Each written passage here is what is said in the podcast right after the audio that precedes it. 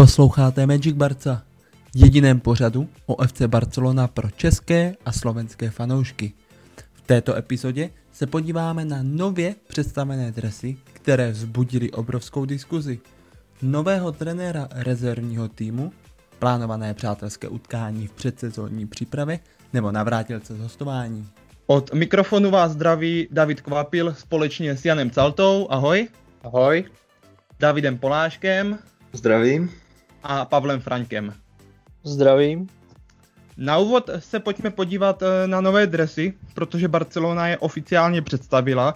Mluvíme o těch na následující sezónu, ale zaměříme se především na ty v úvozovkách ligové, protože u nich se mezi fanoušky strhla velká diskuze, spíše ta negativní. A já bych se rád zeptal Honzi na tvůj subjektivní názor, jak to by se líbí. Mně se ty drezy docela líbí, musím říct. Mně se teda líbila docela i ta šachovnice a beru to, že to někdo může považovat za takový netradiční, nebo že to někdo může považovat za přeplácený tady v tom případě. Ale když jsem je viděl už na těch hráčích naživo, dá se říct, tak mě ty drezy jako nějak zásadně nevadily. A hlavně já to celkově beru tak, když se to bude prodávat, tak i pro klub je dobře a já, mě to fakt jako nějak vadit nebude, protože budu radši, když klub z toho bude mít peníze a i u těch šachovnicových drezů, co byly v sezóně 19-20, se ukázalo, že se prodávat dokážou dokonce víc, než bylo nějaké očekávání a já když už tady mám slova, jsem se koukal na takovou zajímavost, sice to odvedu trošičku jiným směrem, ale že Barcelona průměrně ročně prodá kolem 2 milionů těch drezů. Mám tady dokonce i statistiku ze sezóny 18-19, kde teda ty drezy byly ještě v takovém tom vozovkách tradičním pojetí a v té sezóně nejvíc prodali United 3 miliony 250 tisíc, Real Madrid za něma 3 miliony 120 tisíc, třetí Bayern 2,6 milionů zhruba a pak byla Barcelona 1,9 milionů. Takže za mě tady to brát jako nějaký benchmark a jestliže Barcelona prodejem tady těch drezů tady to číslo překoná nebo se dostane tady na to číslo, tak za mě s tím nebude žádný problém. Ale jenom poslední věc, co bych tomu, co bych tomu řekl, nejvíc, co se mi líbily drezy, byly ze sezóny 2008-2009 a docela mě mrzelo, že právě v té sezóně 2018-2019 nebyly v tomhle stylu, že to byly jenom půlený drezy. Já bych se ještě zeptal Davida, když se zaměříme na ty dvoubarevné trenky, nepřipadají ti, že jsou až uh, takové moc klaunské? Nebyly by lepší, kdyby byly v jedné barvě, třeba v modré, byly by takový celiství? A ještě jednu doplňující otázku, klidně i pro všechny. Není to už poslední kapka pro Nike, jestli bychom třeba neměli změnit výrobce dresů? Třeba zkusit Pumu nebo někoho jiného? No, tak já bych úplně první řekl ještě k těm, těm dresům, že když jsem viděl ten koncept úplně poprvé, třeba před rokem se to objevilo už, tak jsem si říkal, jako co v tom Nike jako vyvádí, že to je jako hru za poslední roky. Ještě k těm kostičkovaným, tak za mě jsou tu nejhorší dresy asi v historii Barcelony, to byl úplný úled, jako to se vůbec nemělo stát. Eh, možná k tomu jako souvisí, že to byla nejhorší sezóna asi Barcelony, že jsme dostali tu osmičku od Bayernu, takže to k tomu trochu svazuje, že, že na to nespomínáme dobře, na ty dresy úplně. Ale k těm novým dresům, tak eh, když jsem je viděl ten koncept, tak to byla hrůza jako před rokem, co to uniklo na ten internet. Ale při té představovačce to tak úplně strašně nevypadalo. Mm, k těm trenkám já si myslím, že mohly být naopak, aby, jak tam je ten červený rukáv takový, tak aby to ladilo k červené eh, straně těch trenek, takže jo, by to přesně. tak krásně ladilo. Přesně tak. Ale jako není, není to hrůza úplná, no. A k tomu Nike, máme smlouvu s Nike do 2024, pokud se nepletu, a mluví se o, o Pumě. Teď nevím, které, který větší fotbalový tým má Pumu taky, ale to, třeba česká fotbalová reprezentace no. má Pumu a to je, to jako nevím, no. Takže jako já mám Nike rád, asi je to moje nejoblíbenější značka takhle oblečení a bot, takže já bych jako neměnil asi, no. furt se mi to na těch dresech jako líbí, ta fajfka, i když je to takové, nevím, není to důležité samozřejmě, ale uh, furt mám ten Nike s Barcelonou tak nějak spojený, takže bych asi neměnil, no. A já se ještě zaměřím na ty trenky, jak jsme se bavili o tom, že by ta červená mohla navazovat víc na ten dres. Nechtělo to třeba Nike, jako kdyby ten dres jako víc ještě rozdělit? Dělat z toho víc jako takovou mozaiku? Já si myslím, že to je v pohodě, ty kraťasy teda je to takový jako kontroverzní, ale mně se to líbí a připomíná mi to ty drezy, jak eh, řekl Honza vlastně 2008-2009. To byly nejhezčí jako drezy, podle mě. To tam byl Anry, že jo, ještě u nás a ty drezy byly podle mě jako jedny z nejhezčích, nebo fakt možná nejhezčí za posledních 20 let. A tyhle, co teďka vlastně vychází, tak uh, mně se líbí, až teda na ty, na tu ligu mistrů. Takže Ale... já jsem jako spokojený. Jako je potřeba to, že ho nějak střídat ty, ty drezy a ono jako už není moc co vymýšlet, takže kolikrát to vypadá jako, že to může být přeplácený, ale já si myslím, že jako lidi si zvyknou a kupovat, prodávat se to bude. A Pavle, ještě k té lize mistrů, co říkáš na to, že budeme mít v podstatě dvě domácí sady, že budeme mít jednu na ligu a na pohár a další extra zvlášť na ligu mistrů?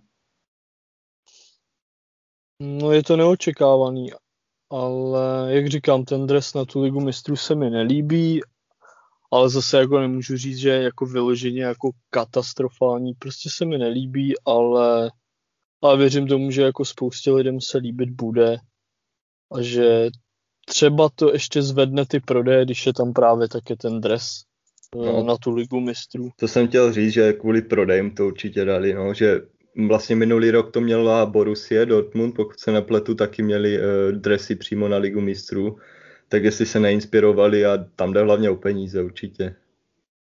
Přesně tak. Ještě když to můžu tak nějak schrnout, Každopádně ty dresy zaujmou eh, i neutrální nebo nezávislí, jak kdyby pozorovatele nebo diváky.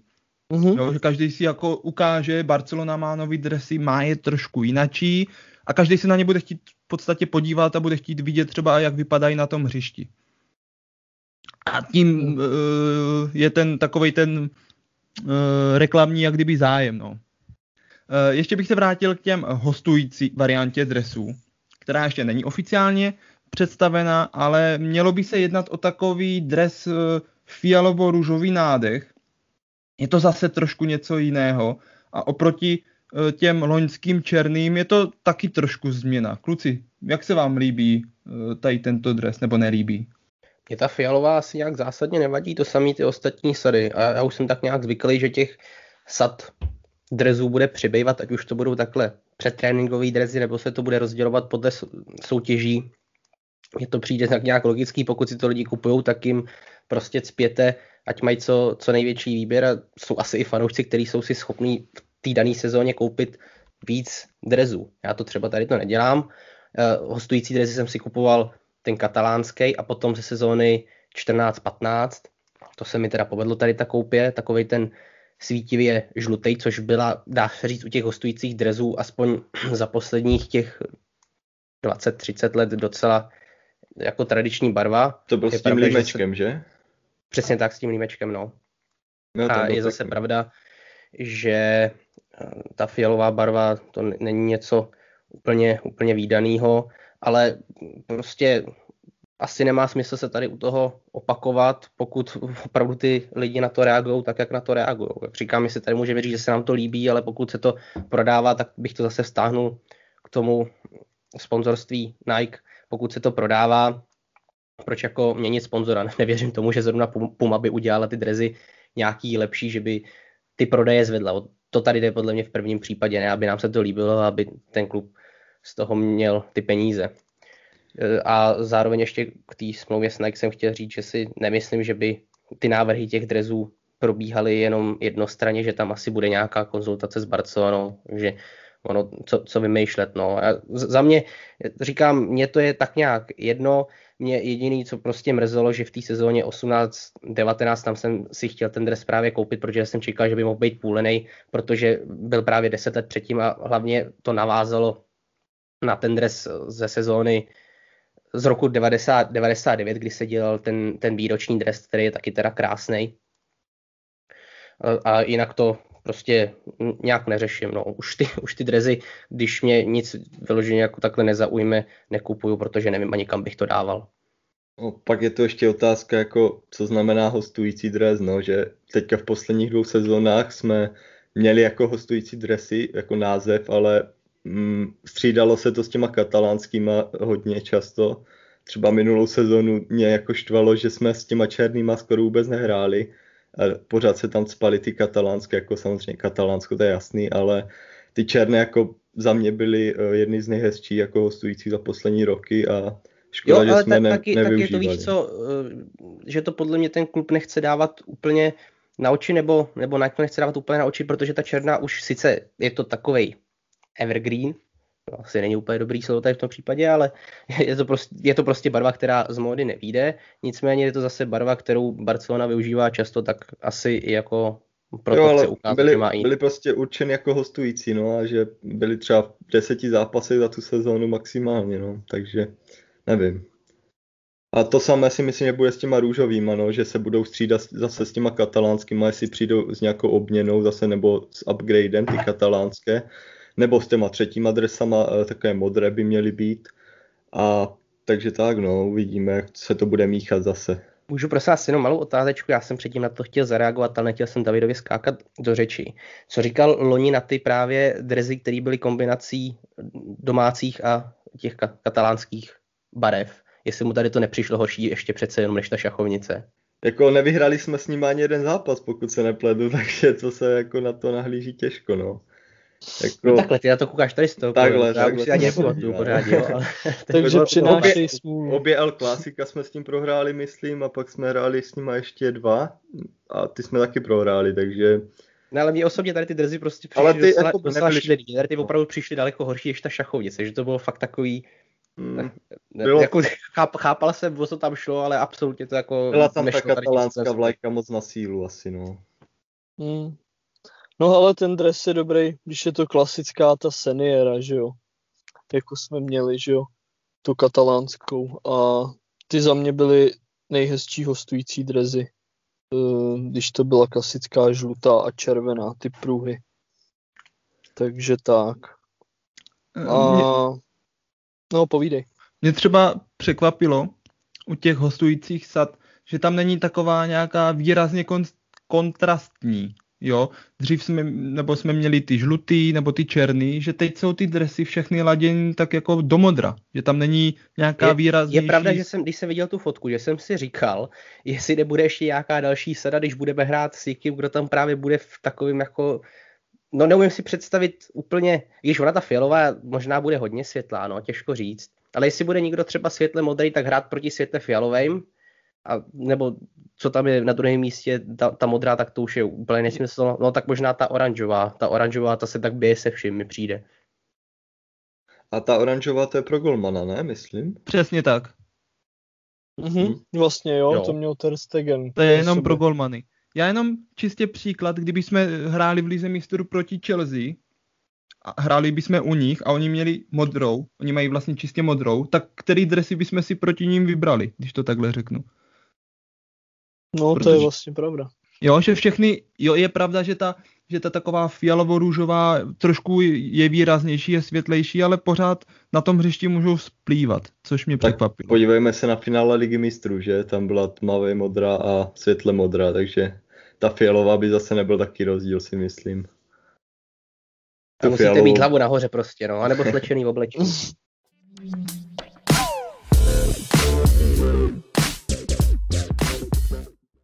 Eh, Barcelona zároveň představila nového trenéra rezervního týmu, eh, kterým je Sergi Barchuan.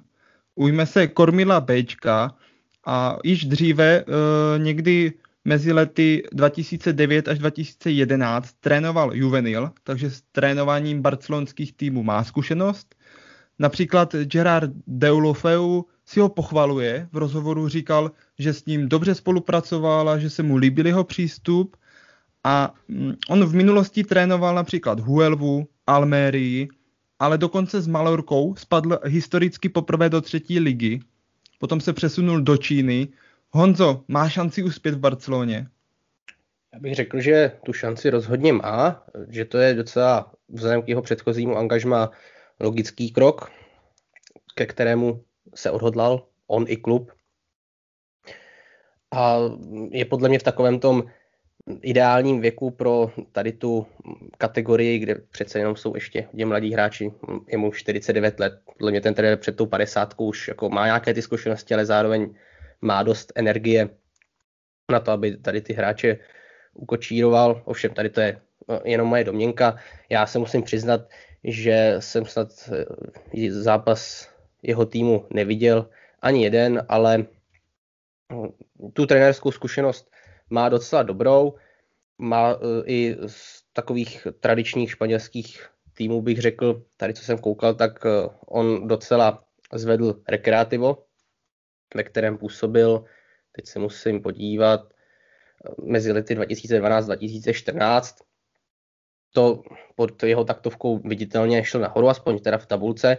A když z toho rekreativa byl potom odvolán, tak najednou rekreativo výrazně zhoršilo své výkony, myslím, že dokonce spadlo. A potom působil, co jsem koukal, jako taková, um, jako taková záplata u neúspěšných týmů, kdy se snažil ještě ten tým zachránit, což se mu jako nepovedlo, ale to většinou tady v těch případech, drtí většině takových těch případů se stejně nepovede, protože když už ten tým je nasměřovaný k sestupu málo, který ten to dokáže jako nějakým způsobem spolehivě zachraňovat.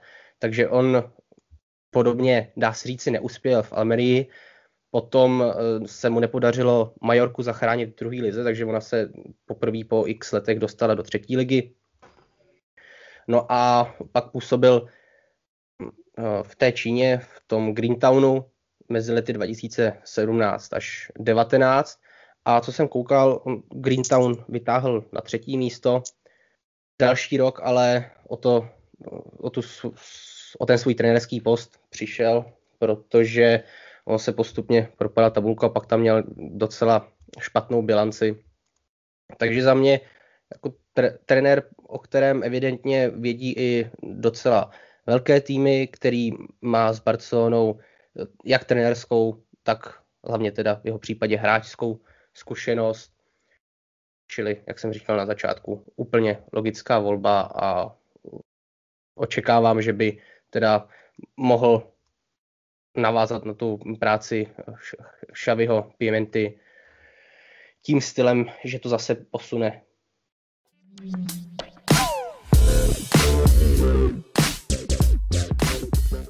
Messi mu končí 30. června smlouva a Laporta je ohledně jeho prodloužení velice optimistický, což se s příchodem Aguera nedá čemu divit, ale já bych se zeptal teda Davida, na co se teď čeká? Na konec kopy Amerika, nebo proč ještě to není oficiální, to jeho prodloužení, na které všichni čekáme? S tím Messi je to jiné, no, že ten se hlavně teď soustředí na tu kopu, je to jedna z posledních možností, kdy může vyhrát nějakou trofej mezinárodní, takže tam ho nechtějí úplně teďka otravovat, si myslím, ale jinak ta smlouva je asi hotová, bych řekl. Jak jsem říkal už, myslím, předchozím, eh, před dvěma díly, že podepíše smlouvu na dva roky a pak podle jeho slov uh, v rozhovoru před rokem by měl směřovat do USA společně s nějakými jeho přáteli, se Suárezem se mluví, že by měli teda do Miami. Takže tam si myslím, že se fakt čeká si na ten konec kopí a v jakém bude potom rozpoložení, jestli to vyhraje ten Messi tu kopu s Argentinou nebo ne, ale to by to asi nebude rozhodující faktor. Tam už je asi rozhodnuto, už se ladí detaily určitě správníky a podobně, ale myslím, že podepíše na následující dva, dvě sezóny. Pavle, co ty si myslíš uh, o Messim? Je to jeho prodloužení v podstatě jenom formalita?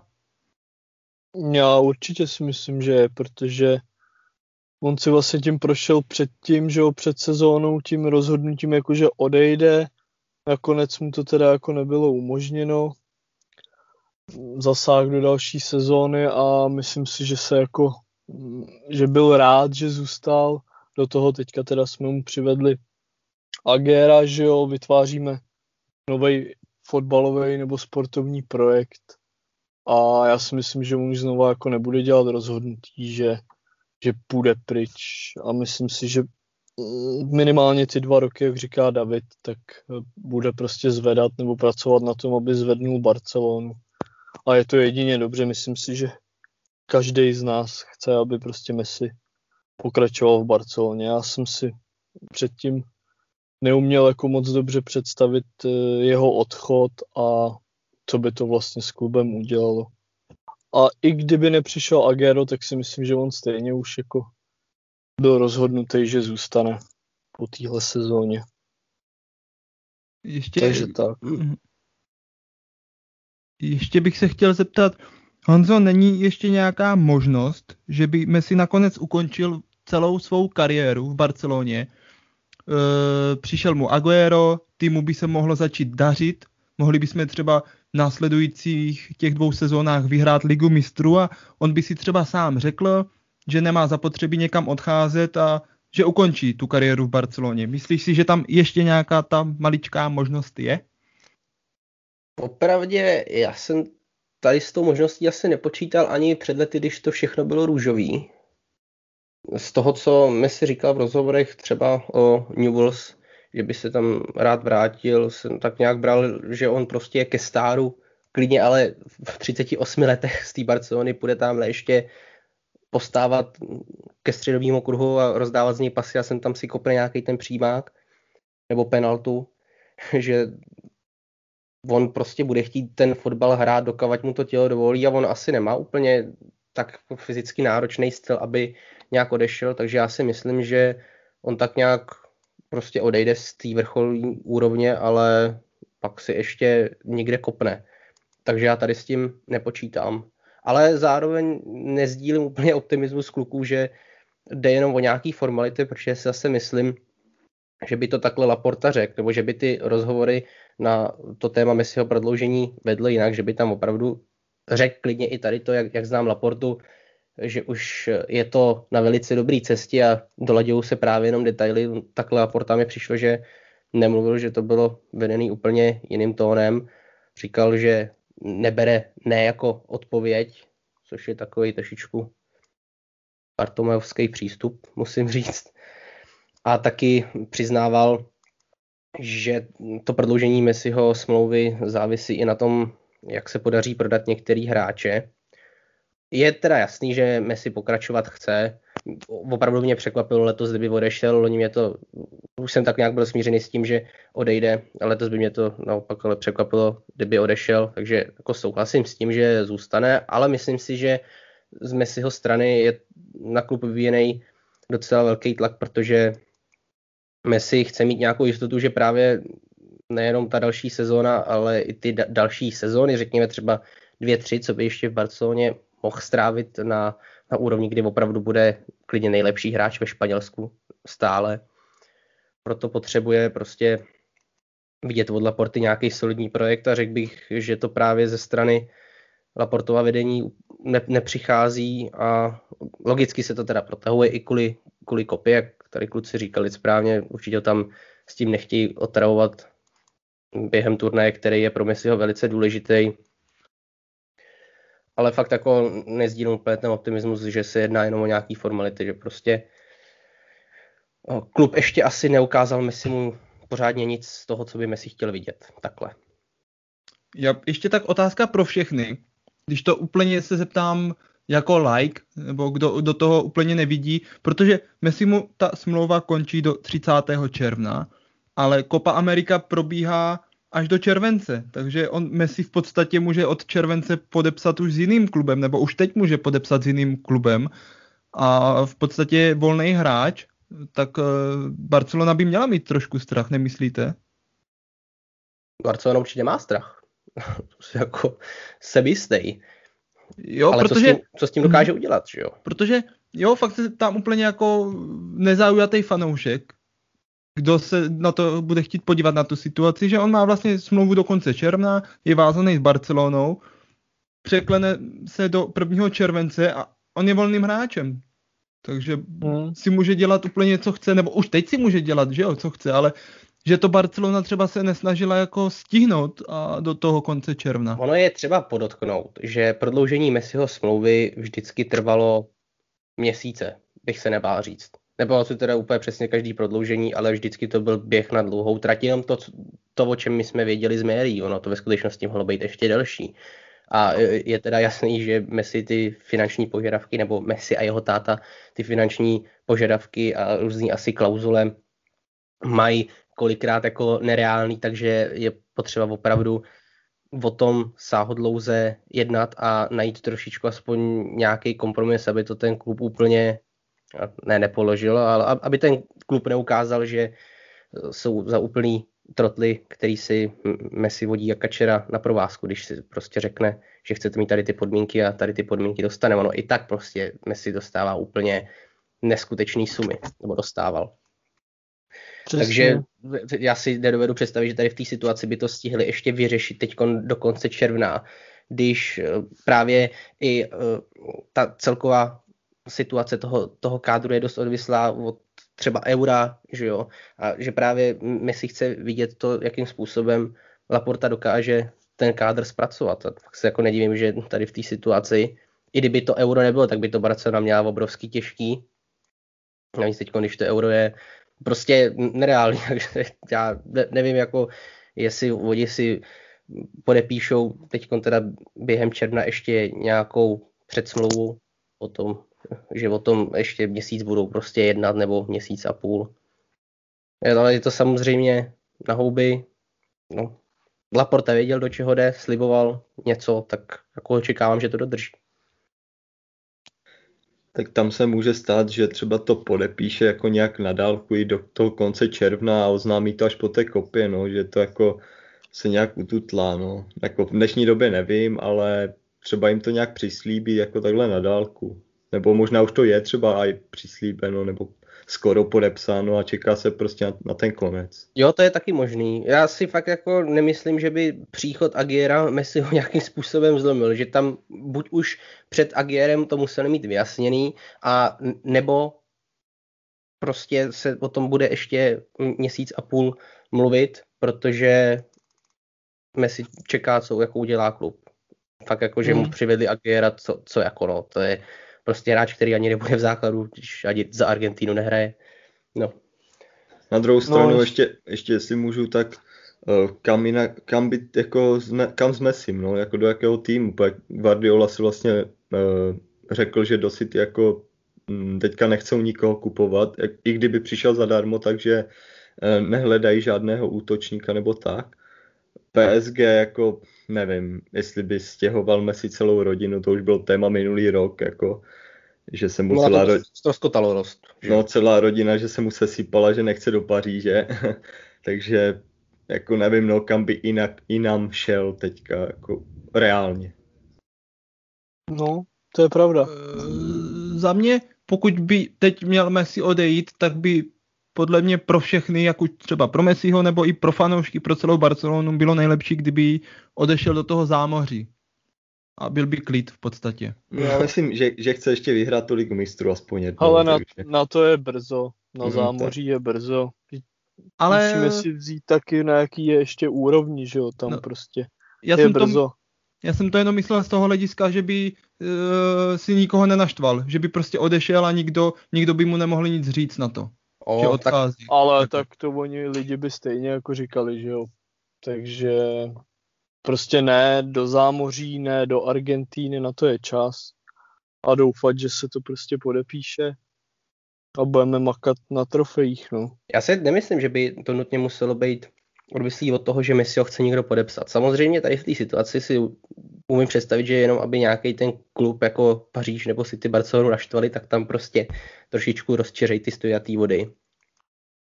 Ale určitě je lepší, když se tady to smlouva u takovýhle hvězdy vyřeší zavčasu, a potom prostě i to léto probíhá jinak, ten pocit v tom klubu je jiný, než, než když tady prostě bude naštvaný Messi, že Barcelona furt nic neukazuje, bude naštvaná Barcelona, že není schopná toho Messiho nějakým způsobem, že tomu věnuje energii a není schopná ho teda podepsat. A pak bych řekl, že prostě bude zase předsezóna na houby. Možná se to probítne potom i do té sezóny. Takže Messi jako nutně nemusí nikam odcházet, když teď z Barcelony nepodepíše, ale i, i kdyby teda tam reálně nebyl žádný klub, který by ho podepsat chtěl, stejně je prostě špatně, že se to jednání takhle protahuje.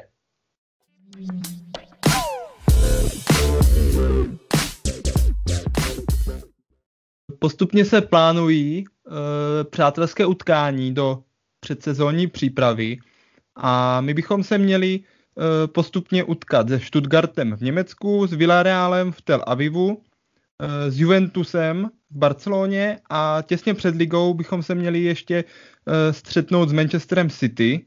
A ještě se spekuluje o tom, že by si Barcelona střihla dva zápasy někde poblíž Barcelony na začátku té předsezónní přípravy a Davide, je to ta správná cesta, nikam se nevydávat v současné covidové situaci, když ztratíme nějaké finance, když se nevydáme na nějaké zahraniční turné?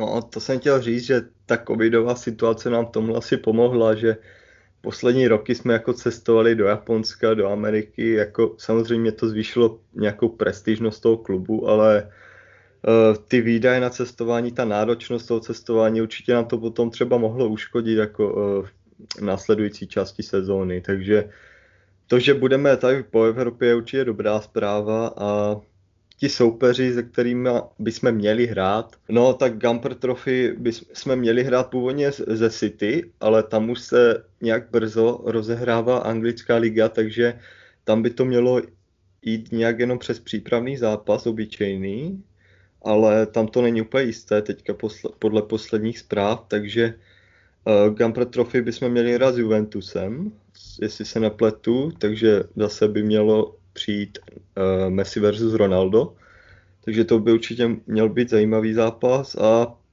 ti ostatní soupeři, tak to je taková jako na rozehrávku asi dobrý, jako no.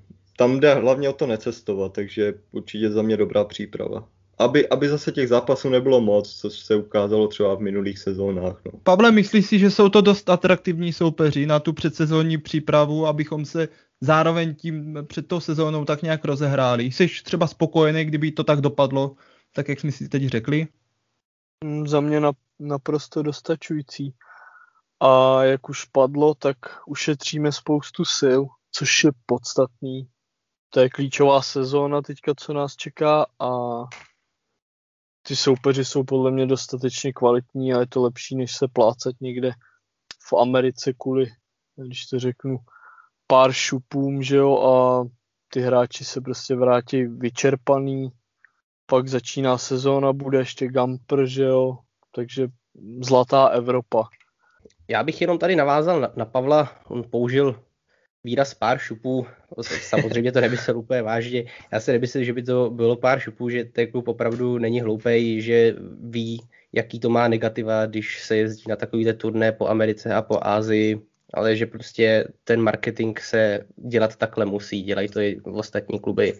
Ale té covidové situace tady Barcelona docela v tomhle směru využila, mě přijde ze skladba soupeřů právě úplně super, že letos by to po zase několika letech mohla být hodně smysluplná příprava.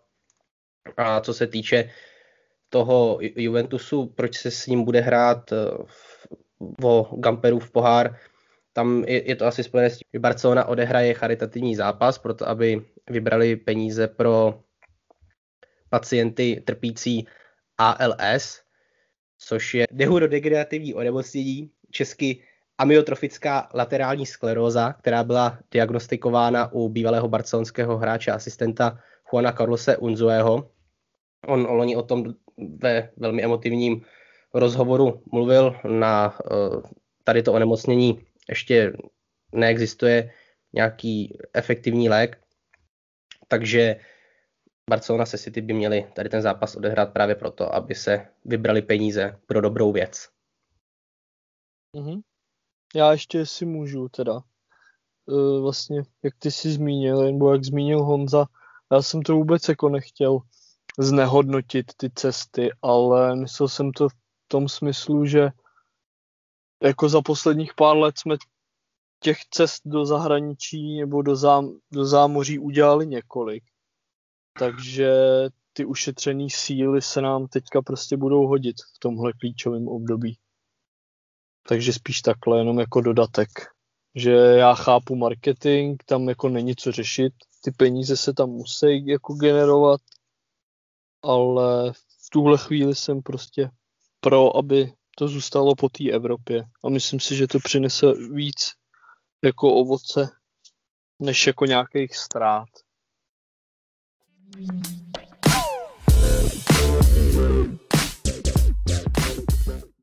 Barcelona má stále na hostování několik hráčů, kteří by se mohli na konci června vrátit zpět do katalánské metropole. A zejména bych se chtěl bavit o stoperovi Todibovi, protože se mluví o tom, že Nice využije e, výkupní doložku a e, získá ho za 8,5 milionů eur. A Davide, tebe bych se chtěl zeptat na to, jestli by se nám v prvním týmu nehodil třeba místo Lengleta a jestli v budoucnu nebudeme litovat toho, že ho pustíme. Tak jako v budoucnu určitě můžeme litovat, no, ale ten Todibo vlastně nedostával tolik šancí pod trenéry, pod kterými hrál. A je to těžký, no, v tom Nice se mu teď daří a jako není náhoda, že ho chtějí, no, jako nastálo, takže tam si myslím podle nejnovějších zpráv, že už je to jako skoro hotový, takže mm, mrzet to může, ale ty peníze se asi taky budou teďka hodit, no. Takže tolik asi k Todibovi. K tomu Takže... asi není moc co říct, protože moc toho za nás fakt neodehrál, no. Ne. A nebude, uh, není třeba škoda, že, že jsme ho nevyzkoušeli, že třeba Kuman mu nedá šanci, alespoň do zimy a nevyzkouší ho, kdyby uh, nedošel žádný ten top stopper, jak se o něm třeba mluví nebo spekuluje. Já myslím, že na něho i zapomněl třeba, protože jako nemluví se o něm skoro vůbec, jako o Barceloně, že by se měl třeba vrátit, nebo tak. Všechny zprávy jdou o tom níz, že kolik dají, nebo jaké bonusy dostane a podobně, ale že by se měl vrátit, o tom se prostě vůbec nemluví. Jako šanci by měl dostat asi, ale já myslím, že Kuman asi nad tím vůbec nepřemýšlí, no, že, že má ty svoje koně teďka a bude se určitě řešit nějaký uh, přestup uh, už um, zkušenějšího stopera, za nějaký větší peníz asi, ale musí se samozřejmě prodat hráči, kteří tady nejsou potřební. Víc už, o kterých jsme se bavili samozřejmě. A takže těch 8,5 milionů, kdyby jsme to vyšplhali, vyšplhali ještě aspoň na 10 milionů, tak bych ho asi pustil. Já, by, já bych ho nepouštěl, no. Já už jsem to několikrát zmínil, to je hráč, který byl do základu, teď není do základu, to zase uznávám, ale stylově, fotbalově, to byl hráč do základu.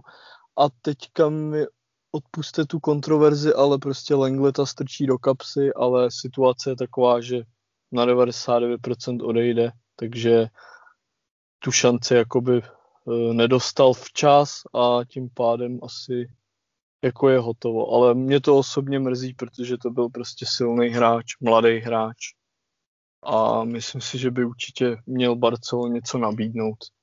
To samý třeba je Jerimina před lety, jako no, taky odešel úplně zbytečně si myslím. Taky no, jako tam měl prostě pár, já si myslím, dostačujících zápasů, kde ty schopnosti ukázal, pak to třeba trošku jako upadlo, ale, ale určitě to nebylo na to, aby musel odejít a aby za tyhle hráče tam jako musel působit Lenglet, protože není o tolik lepší, aby aby měl tu pozici takovou, jakou má. To už jsme řešili v předešlém podcastu a teďka se nám vlastně do toho nadspal Todibo a to je můj, nebo byl to můj oblíbenec a celou dobu jsem se dožadoval toho, aby hrál, ale viděl jsem ho i naživo, teda vlastně shodou okolností proti Sevě a prostě ten kluk uh, fotbalově, myšlenkově oproti Lengletovi úplně oparník jinde. Takže za mě takhle k tomu. Honzo, tebe by mrzel definitivní odchod do Dyba? Mně je to asi jedno. Tady s tím, co říkal Pavel, už jsem se setkal hodněkrát. Spousta právě barcelonských fanoušků psalo, jak udělá Barcelona chybu, že to Dyba pouští, ale já tady s tím nemůžu souhlasit, ani s tím nemůžu nesouhlasit, protože já toho Dyba prostě v jiných týmech nesledoval. Beru to ovšem tak z toho hlediska, že tady u těch mladých stoperů se Barceloně nikdy nepodařilo za poslední roky pořádně angažovat nějakýho top stopera a zároveň z těch tady těch hráčů, který následně odešli, ať to právě už můžu mluvit o Todybovi, nebo o Tom Minovi, nebo o Fontásovi, Munězovi, Bartrovi. Oni se nestali top stopery ani v jiných týmech, takže já si zase nemyslím, že by tady v tom Barcelona udělala nějakou chybu. A i když Todybovi budu přát úspěch, ne, nemyslím si, že s něj se prostě ten top stopper stane jenom tady z toho jednoduchého statistického pohledu. Já si to teda můžu doplnit, jak říkáš, top stopper, tak uh, jako tam někde vlastně vyšly i nějaký zmínky o tom, že on vlastně má problémy s disciplínou, že jo.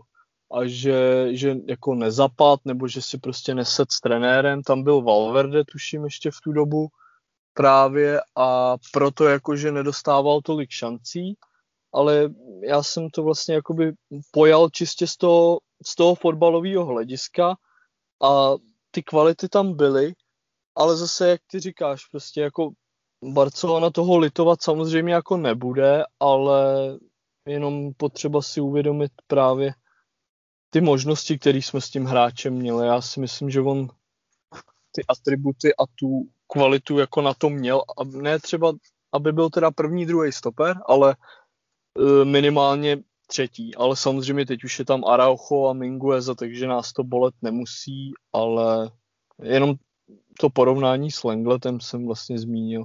Jasně, jasně. No já jsem tady na to chtěl navázat právě, že tady to možná máte pravdu, že asi to by tam klidně místo Lengleho nebo i místo toho Umtiteho bejt mohl. Proč ne? Mina, nevím, mm, on dal pár gólů, najednou byl hrozná hvězda, ale mně přišel takový jako docela nevohrabaný, pomalej, když ho porovnám s Arauchem, Araucho je daleko lepší stopen než Mina. Takhle podle toho, co jsem ho viděl v Barceloně. Nebo to, vlastně... to určitě. Takže Mina ten, ten mě vůbec nemrzí. Jestli Barcelona bude mrzet to, nebo říkám, nedokážeme teď posoudit, nebo já to nedokážu posoudit, spíš si ale myslím, že ne, prostě taková je pravděpodobnost, spíš to prostě na, na tu úroveň stopera, kterýho by Barcelona potřebovala, jako už jsem zmiňoval, on nedotáhne. A s tím teda souvisí to, co eh, jsem hlavně chtěl říct, že opravdu Barcelona teď potřebuje tady ty v úvozovkách Bčkový stopery spíš jako vyházet a radši nakoupit jednoho kvalitního, než mít nějaký tři, že to z těch tří jedno, kdo tam bude. To prostě není hráč, který by Barcelonu teď posunul. Hmm. Takhle jo, takhle jo. Dalším hráčem, který by se měl vrátit z hostování, je Carles Alenia, který podává celkem povedené výkony v Chetafe. Dokonce o něj právě eh, by měla jevit zájem Granada a další týmy. Eh, Davide, myslíš si, že bychom ho měli prodat, stáhnout si do prvního týmu a dát třeba šanci místo Pjaníče? Eh, za mě ale nějak jako stejný, stejný případ jako Denis Suarez třeba. Tam jsou podle mě typologicky totožní hráči a na Barcelonu upřímně neměl ani jeden a myslím, že bychom ho měli prodat. Eh, za kolik bychom třeba měli Pavle prodat? Jaká je ta ideální částka? No ideální je samozřejmě vyšší, než bude ta skutečná. Já si myslím, že tak já nevím, třeba 5 milionů, já si myslím, že jako z Aleni víc asi nedostaneme i v současné jako po covidové době a i vzhledem k těm výkonům. Jako no. nějaký zlepšení tam bude, ale jak už na, padlo. Na transfer nemá... marketu má 15 milionů teďka momentálně. No a já si myslím, že na 15 jako nedosáhneme. 10 by přece, bylo asi optimální. Jo. Přece jenom jsme Barcelona a ještě nemáme jakoby uh, zlepšenou tu reputaci, že jo, většinou s náma v posledních letech díky Bartomeuovi jako ty kluby zametali, že jo, a ty přestupy nebo ty odchody od nás prostě byly někdy dost jako podhodnocený, prostě jsme ty hráče spíš rozdávali a myslím si, že Aleňa bude jako stejný případ. David řekl dobře, že je podobný jako Denis Suarez eh, a co, i co se týče těch kvalit, tam jako pár super zápasů, ale nic, co by nás jako dlouhodobě eh, posouvalo, že jo, za těma trofejma. Takže tak. Eh, co si myslíš ty, Honzo? Měl by Aleňa definitivně odejít? Já si myslím, že odejde definitivně. A taky bych podotknul, že jemu snad končí teď v červnu smlouva, ne? Jestli se na transfermarktu nelže. Já jsem to nikdy jinde neověřoval, ale po té transfermarktu mu letos končí smlouva. Je to tak, no. 2020, no, 2021. Takže to asi odejde zadarmo stejně. Si tady můžeme říct, jakou má tržní hodnotu, ale Barcelona to nic nevydělá, což je prostě smutný. Když já si nepamatuju úplně, jak to bylo v případě toho Chytafe, kdyby ho chtělo, jestli by to Chytafe by ho ani i tak nemuselo kupovat. To bych kecal. V každém případě souhlasím s tím, co říkali kluci, že to je hráč, který prostě má odejít, protože zase úplně stejný případ, jako jsem říkal předtím o Todybovi, tu zálohu on nikam neposune. Uvidím ho samozřejmě radši než Pjaniče v sestavě, nebo v sestavě, v kádru v sestavě asi tolik ne. Ale je prostě potřeba se takových hráčů zbavovat a přivádět tam někoho kvalitnějšího. K tomu Aleňovi smlouva mu končí až 2022, až za rok.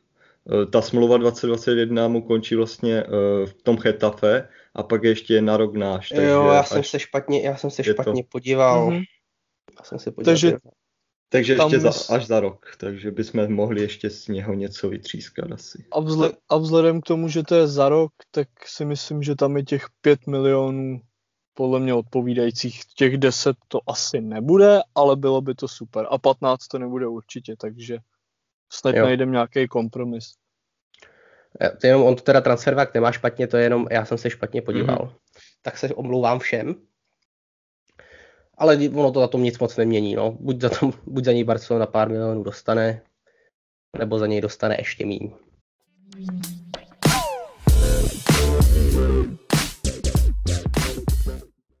I když jsme podcast o Barceloně, tak stojí za zmínku a utrousit pár slov o Sergio Ramosovi, obránce a kapitán Realu Madrid, který v tomto klubu strávil dlouhých 16 let. Davide, uh, jemu nebyla prodloužená smlouva, nebo přesněji říct, on neprodloužil s Realem smlouvu, nejak se neschodli. Odchází, za mě odchází zadními dveřmi, tak jako nějak trošku Casillas. Nebude ti v Reálu chybět, nebo jeho nelítostné souboje s Barcelonou? Mm, já se, já nechápu ty třeba na sociálních sítích komentáře, jako jak mu Barcelona nebo barcelonští fanoušci vyjadřují respekt, jako respekt.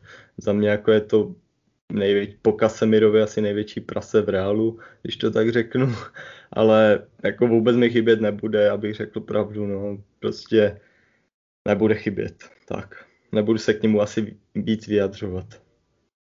Co ty si myslíš, Pavle, o jeho kariéře? v hlavním městě Španělska? Když to budu brát objektivně, tak uh, bomba a myslím si, že jako Real to ještě může zamrzet, že i když jako je, je mu víc, tak jako prostě na tom stoperu a i pro ten kádr jako klíčová osobnost, ale jak řekl David, tam jako je to prase, bylo to prase a bude to prase. A jako takový ty řeči, jako že by možná mohl do Barcelony, tak to jednak je to sci-fi a jednak já bych to jako neskousnul. To už myslím, bych i, i oficiálně, oficiálně řekl, že jako do Barcelony, ho nikdo neuvidí, jako že tam nepůjde určitě, takže. No, přesně. A jako prostě já si myslím, že uh, je to prostě hráč, který byl zákeřný, ale respekt jako ne k němu, ale spíš k té kariéře prostě byla to klíčová osobnost Reálu a asi by si zasloužil taky jako trochu jiný odchod. Honzo, co, co ty si myslíš o jeho odchodu a, a kam si myslíš, že by mohl mít namířeno? Já trošku litu toho, že kluci nezvolili jiný narrativ. ohledně Ramose, protože jsem taky ho chtěl docela dost kritizovat za to, co on dělal, uh, ale určitě teda nespochybitelně ten jeho odchod je velkou ztrátou pro španělský fotbal. Je to velká, velká osobnost celého španělského fotbalu. Asi to není až taková marketingová ztráta, rozhodně ne třeba srovnatelná s Ronaldem, takže nějakému tomu puncu třeba El Clásica to vyloženě neuškodí. Nicméně pro španělský fotbal a hlavně teda pro Real Madrid je to velká ztráta. Realu určitě ještě měl co dát. Kam může mít namířeno? Popravdě jsem nějaký spekulace nečet, takže bych to teď asi tahal z paty. Mm, jestli zůst... uh, vlastně o Sevilla jsem slyšel, to by vlastně bylo i logický s tím, že on tam působil. To taky tý... myslím vyvrátil úplně. To vyvrátil. Že, no, že tak... chce jít mimo Španělsko komplet, že nechce já... hrát proti Reálu. Ta, tak, já, já jsem chtěl říct, že on by asi proti Realu jako hrát nechtěl, ale ta, ta Sevilla by mi jako jediná dávala z toho Španělska smysl, že to je furt jako tým, který je, je relativně vysoko. I se dá uvažovat o tom, že Sevilla bude nějaký hráč z defenzivy prodávat, ale právě evidentně Real je klub jeho srdce. Tak asi Itálie. Takový logický krok. Něco v Itálii, mm. možná klidně si ten Juventus Nevím, se, fakt... ne, v sociálních sítích se nejvíc mluví o PSG a Manchester United, ale prý, prý chce strašně vysoký plat, mluví se až o 10 až 15 milionech, což za takového hráče už ve svém věku je jako moc, takže tam si myslím, že Manchester to asi nebude a největší favorit je asi PSG, no. Mm-hmm. Já bych to ještě doplnil. Tam jako je ještě potřeba si uvědomit, že on ještě na tu top úroveň určitě má, nebudeme brát právě. ten plat, tak možná právě i proto padá ta Sevilla. Chce jít ze Španělska a prostě ještě zkusit nějakou tu uh, top úroveň. To veme si třeba, že jo, tam je spousta starších stoperů, že jo, Thiago Silva, Chiellini a Ramos určitě jako svoji kvalitu ještě má, abych mu tady jenom nekřivdil nebo mu nenadával, tak prostě fotbalově to prostě na tu top úroveň ještě je. Jo, tak na to a... jsme se nějak, nějak shodli. A byla by škoda, aby skončil, nebo škoda pro fotbal nebo pro jeho kvality, tak by byla škoda ještě té Sevy. Já si myslím, že na to dojde třeba později. Oh, tak to zase. Já mm, úplně nepodporu právě tady ten odliv těch španělských legend ze Španělska. To prostě pro tu ligu to určitá ztráta bude, ale v té Sevě je jasný, když zmiňujete ty jeho mzdové požadavky, že by se musel hodně, hodně uskromnit. No, tady čtu, co říkal David Manchester United Paříž. Dokonce tady stojí i ten Juventus, tak to jsem si typnul dobře. Ale je to taková prostě trojka, která se nabízí pro každého podobného hráče, si myslím, že, že se vyskytne v jeho souvislosti. Pro jakýkoliv tady z těch tří týmů si myslím, že Ramos může být hodně solidní posila, když si se s ním domluví na nějakých smysluplných mzdových podmínkách ale no. abych mu přál nějaký úspěch tady v těch týmech, to opravdu nehrozí. On sice v těch posledních letech se tak nějak bych řekl uklidnil, ubral i na tom svém prasáctví, ale právě, jak se zmiňoval na začátku tady toho, tady toho tématu, prostě musím souhlasit bohužel s klukama, že Ramos je prase, nebo aspoň teda tím prasetem byl, a když už byl, tak tím zůstane. Já jsem, pro mě to byl fakt nejnesympatičtější hráč z toho období 2010 až 13, kdy tam ale Real měl hodně nesympatických hráčů a ještě hráli pod tím Mourinhem, to opravdu to byly přehlídky nejen teda ze strany Realu, samozřejmě potřeba říct i ze strany Barcelony, prasáctví. A strany Barcelony teda to spíš byla taková ta taková ta ufňukanost a stěžování si, ale to, co předváděli prostě Pepe, uh, Arbelo a no, to, to už se jako vracet úplně nechci, ale pro mě Ramos mezi tady těma všema vyčníval, protože Pepe to byl prostě pacient, to byl Magor, takže u, u toho se to tak nějak brali, že ten měl být někde zavřený, že to byla spíš chyba systému, že on se může pohybovat po fotbalových trávnicích. Když to Ramos, ten se vystupuje, jako by byl gentleman, ale potom vidíte, že na hřišti dělá to, co dělá. A není to jenom o tom, že párkrát prostě skopnul Messiho tam v tom roce 2010, jak, jak Real prohrával 5-0, to prostě ukázalo, že ten člověk má charakter pokřivený, že se, že se přetvařuje. No, ale nechci teda toho Rávose ukočovat tady tím. Zopakuju radši teda to, že hráč je to velký, takže eh, bylo, bylo i logický, aby šel ještě do nějakého velkého týmu. Tímto jsme tedy vyčerpali e, tuto epizodu a já tedy moc krát děkuji za účast Honzovi Celtovi. Děkuji za pozvání. Davidovi Poláškovi. Díky, ahoj. A taky moc krát děkuji Pavlovi Fraňkovi. Díky a pěkný den.